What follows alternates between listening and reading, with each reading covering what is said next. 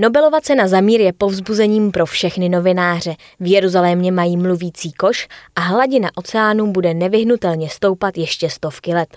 U poslechu Četkástu vás vítají Martina Topinková a Kateřina Síkorová. Začneme v Chorvatsku. Poblíž dalmáckého města Zadar vznikla první vesnice pro takzvané digitální nomády, lidi pracující přes internet pro zaměstnavatele sídlící klidně na druhém konci světa. Projekt má mimo jiné za cíl pomoci zaplnit volné ubytovací kapacity mimo hlavní turistickou sezónu. Zájemci o pobyt ve vesnici dostanou za zhruba 500 eur, tedy asi 12 700 korun měsíčně, ubytování v montovaném domě u moře, sdílený pracovní prostor a k dispozici jim je také ředitel střediska, který organizuje doprovodný program a akce, jako jsou turistické výlety, jogging či kurzy jógy. Za tři dny, co máme otevřeno, k nám dorazili první tři digitální nomádi. Dostali jsme celkově 195 přihlášek. Pravý nával ale čekáme až v listopadu. Uvádí Mario Mrkša, spoluzakladatel a výkonný ředitel platformy Grip Home, která stojí za tímto projektem v hotelovém komplexu Borek severně od Zadaru. Přihlášky podle něj přišly z více než 30 zemí, členských států Evropské unie, ale i Spojených států, Kanady a dalších. Jedna je z Nigérie. Chorvatsko se snaží napojit na současný globální trend hoštění digitálních nomádů. Díky změně zákonů mohou od začátku tohoto roku v zemi na Jadranu fungovat i firmy, které zde nejsou registrované. Nesmějí sice poskytovat služby chorvatským firmám, za to však v Chorvatsku neplatí daň z příjmu. Jejich pracovníci mohou každopádně dostat roční výzum. Nyní v Chorvatsku působí několik set digitálních nomádů, většina na pobřeží a další pak v hlavním městě Záhřebu. První chorvatská vesnice pro digitální nomády nese název Digital Nomad Valley Zadar. Výraz Valley má podle vedoucích projektu evokovat Silicon Valley, centrum amerického IT sektoru. Fungovat má do konce března, což je období mimo turistickou sezónu, které většina nomádů záměrně vyhledává. Podle organizátorů je přilákání digitálních nomádů způsobem, jak mimo turistickou sezonu zaplnit ubytovací kapacity zdejšího hotelového komplexu a také jak podpořit místní ekonomiku. Potenciálu digitálních nomádů pro místní cestovní ruch si je vědomo i Chorvatské turistické združení, které začátkem roku rozjelo kampaň Chorvatsko vaše nová kancelář. Ředitelka turistické centrály tvrdí, že zájem o tyto služby roste. Jen za září podle ní chorvatské úřady registrují 230 přihlášek digitálních nomádů o roční pracovní výzum, nejvíce ve Splitu a okolí a také v Záhřebu.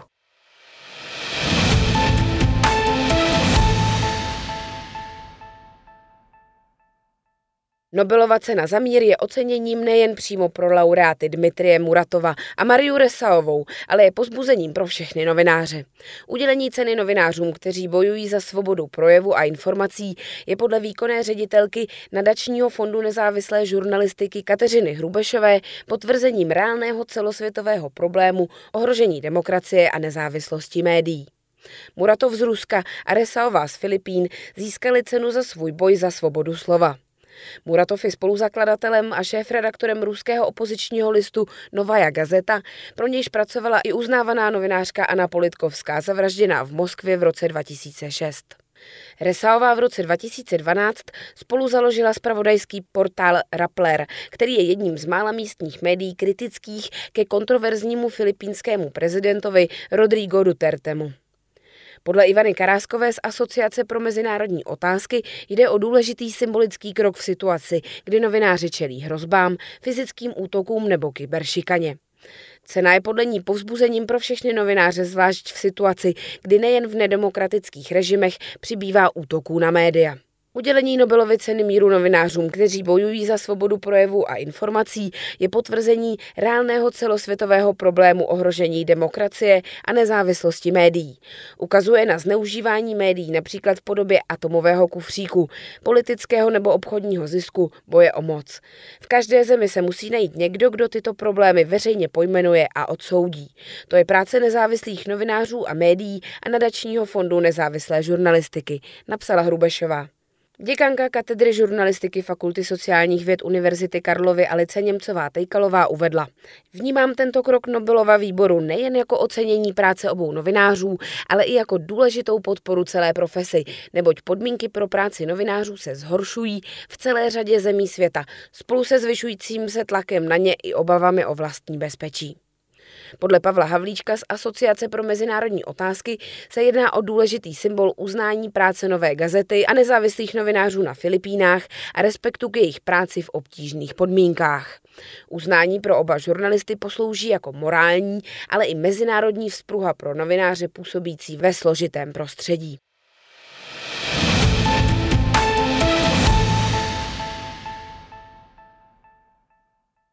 Lidem, kteří by chtěli slyšet pochvalu za to, že po ulicích nepohazují odpadky, se zřejmě bude líbit koš, který nově stojí u jedné z jeruzalemských autobusových zastávek.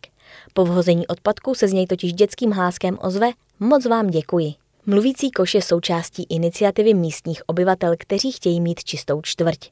Jeruzalém je spojován především s posvátnými misty židů, křesťanů a muslimů. Město s téměř milionem obyvatel má však i svou stinnou stránku, časté dopravní zácpy, výmoly a pohozené odpadky. Moderní odpadkové koše, které se objevily také v některých evropských městech, včetně Londýna či Berlína, jsou vybaveny solárními panely a senzory. Po vhození jakéhokoliv odpadku se z nich ozve chvála formou nahraného hlasu či různých zvuků. Naše čtvrť je špinavá a chceme s tím něco dělat, uvedla místní obyvatelka a umělkyně Talia Tomerová.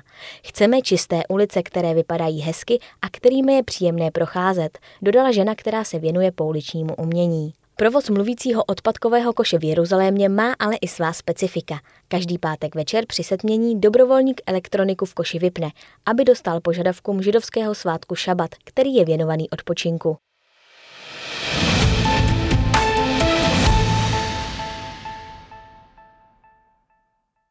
Izraelští archeologové oznámili, že odkryli rozsáhlé vinařství, jeho stáří odhadují na 1500 let. V komplexu, který se nachází ve městě Javne, našli pět lisů na víno, sklady, pece, v nich se vypalovaly hliněné skladovací nádoby a desetitisíce keramických úlomků. Objev podle izraelského památkového úřadu dokládá, že Javne bylo v byzantském období vinařskou velmocí. Badatelé odhadují, že zařízení mohlo ročně vyprodukovat asi 2 miliony litrů vína. Jon Seligman, který byl jedním z vedoucích vykopávek, řekl, že víno bylo známé jako gaské víno a vyváželo se do širokého okolí. Badatelé se domnívají, že hlavní výrobna této značky vína se nacházela právě v Javne. Bylo to lehké bílé výběrové víno, které se vyváželo do mnoha zemí po celém středozemí, uvedl Seligman. Dodal, že víno se mimo jiné vyváželo do Egypta, Turecka, Řecka a možná také do Itálie. Seligman poznamenal, že víno v té době nebylo jen důležitým zbožím pro export a zdrojem potěšení, ale také významným zdrojem živin a bezpečnou alternativou k vodě, která byla často kontaminovaná. Komplex v Javne byl podle izraelských úřadů odhalen během uplynulých dvou let při vykopávkách v rámci projektu rozvoje městečka, které leží jižně od Tel Avivu.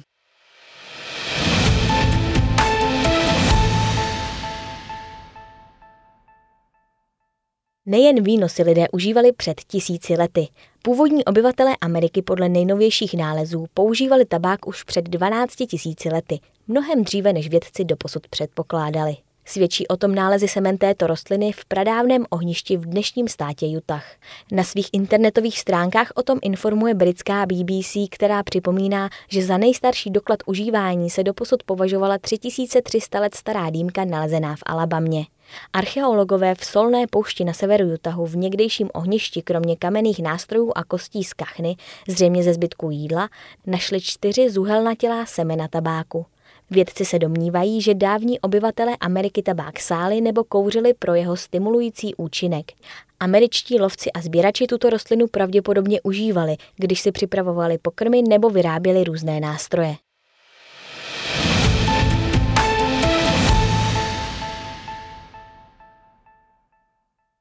Světové hladiny oceánů budou ještě po staletí nezadržitelně stoupat a zaplaví města, ve kterých aktuálně žije až půl miliardy lidí, tvrdí vědci v nejnovější studii.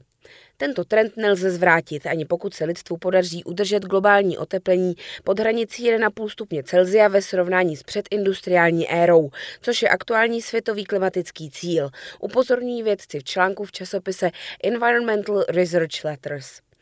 Pokud se země oteplí o půl stupně, dalších 200 milionů obyvatel měst bude pravidelně muset snášet záplavy a silné bouřky.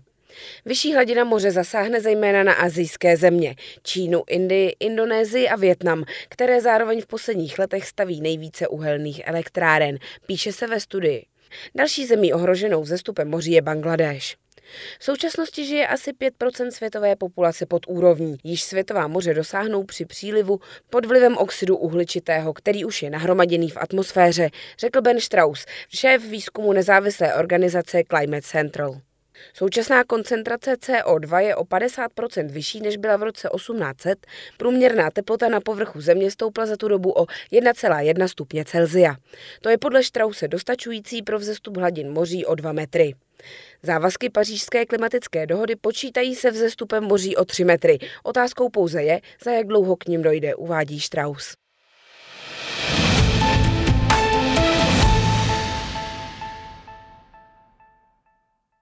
A na závěr pozvánka na výstavu fotoreportéra ČTK Romana Vondrouše, která začala tento týden v pardubické galerii House.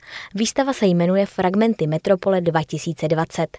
Na 25 snímcích fotograf zachycuje pražské ulice v době koronavirové pandemie. Nejčastěji jsou z jara loňského roku, kdy jinak zaplněná turisticky známá místa i velká sídliště byla skoro prázdná. To je z Četkástu vše, naslyšenou za týden.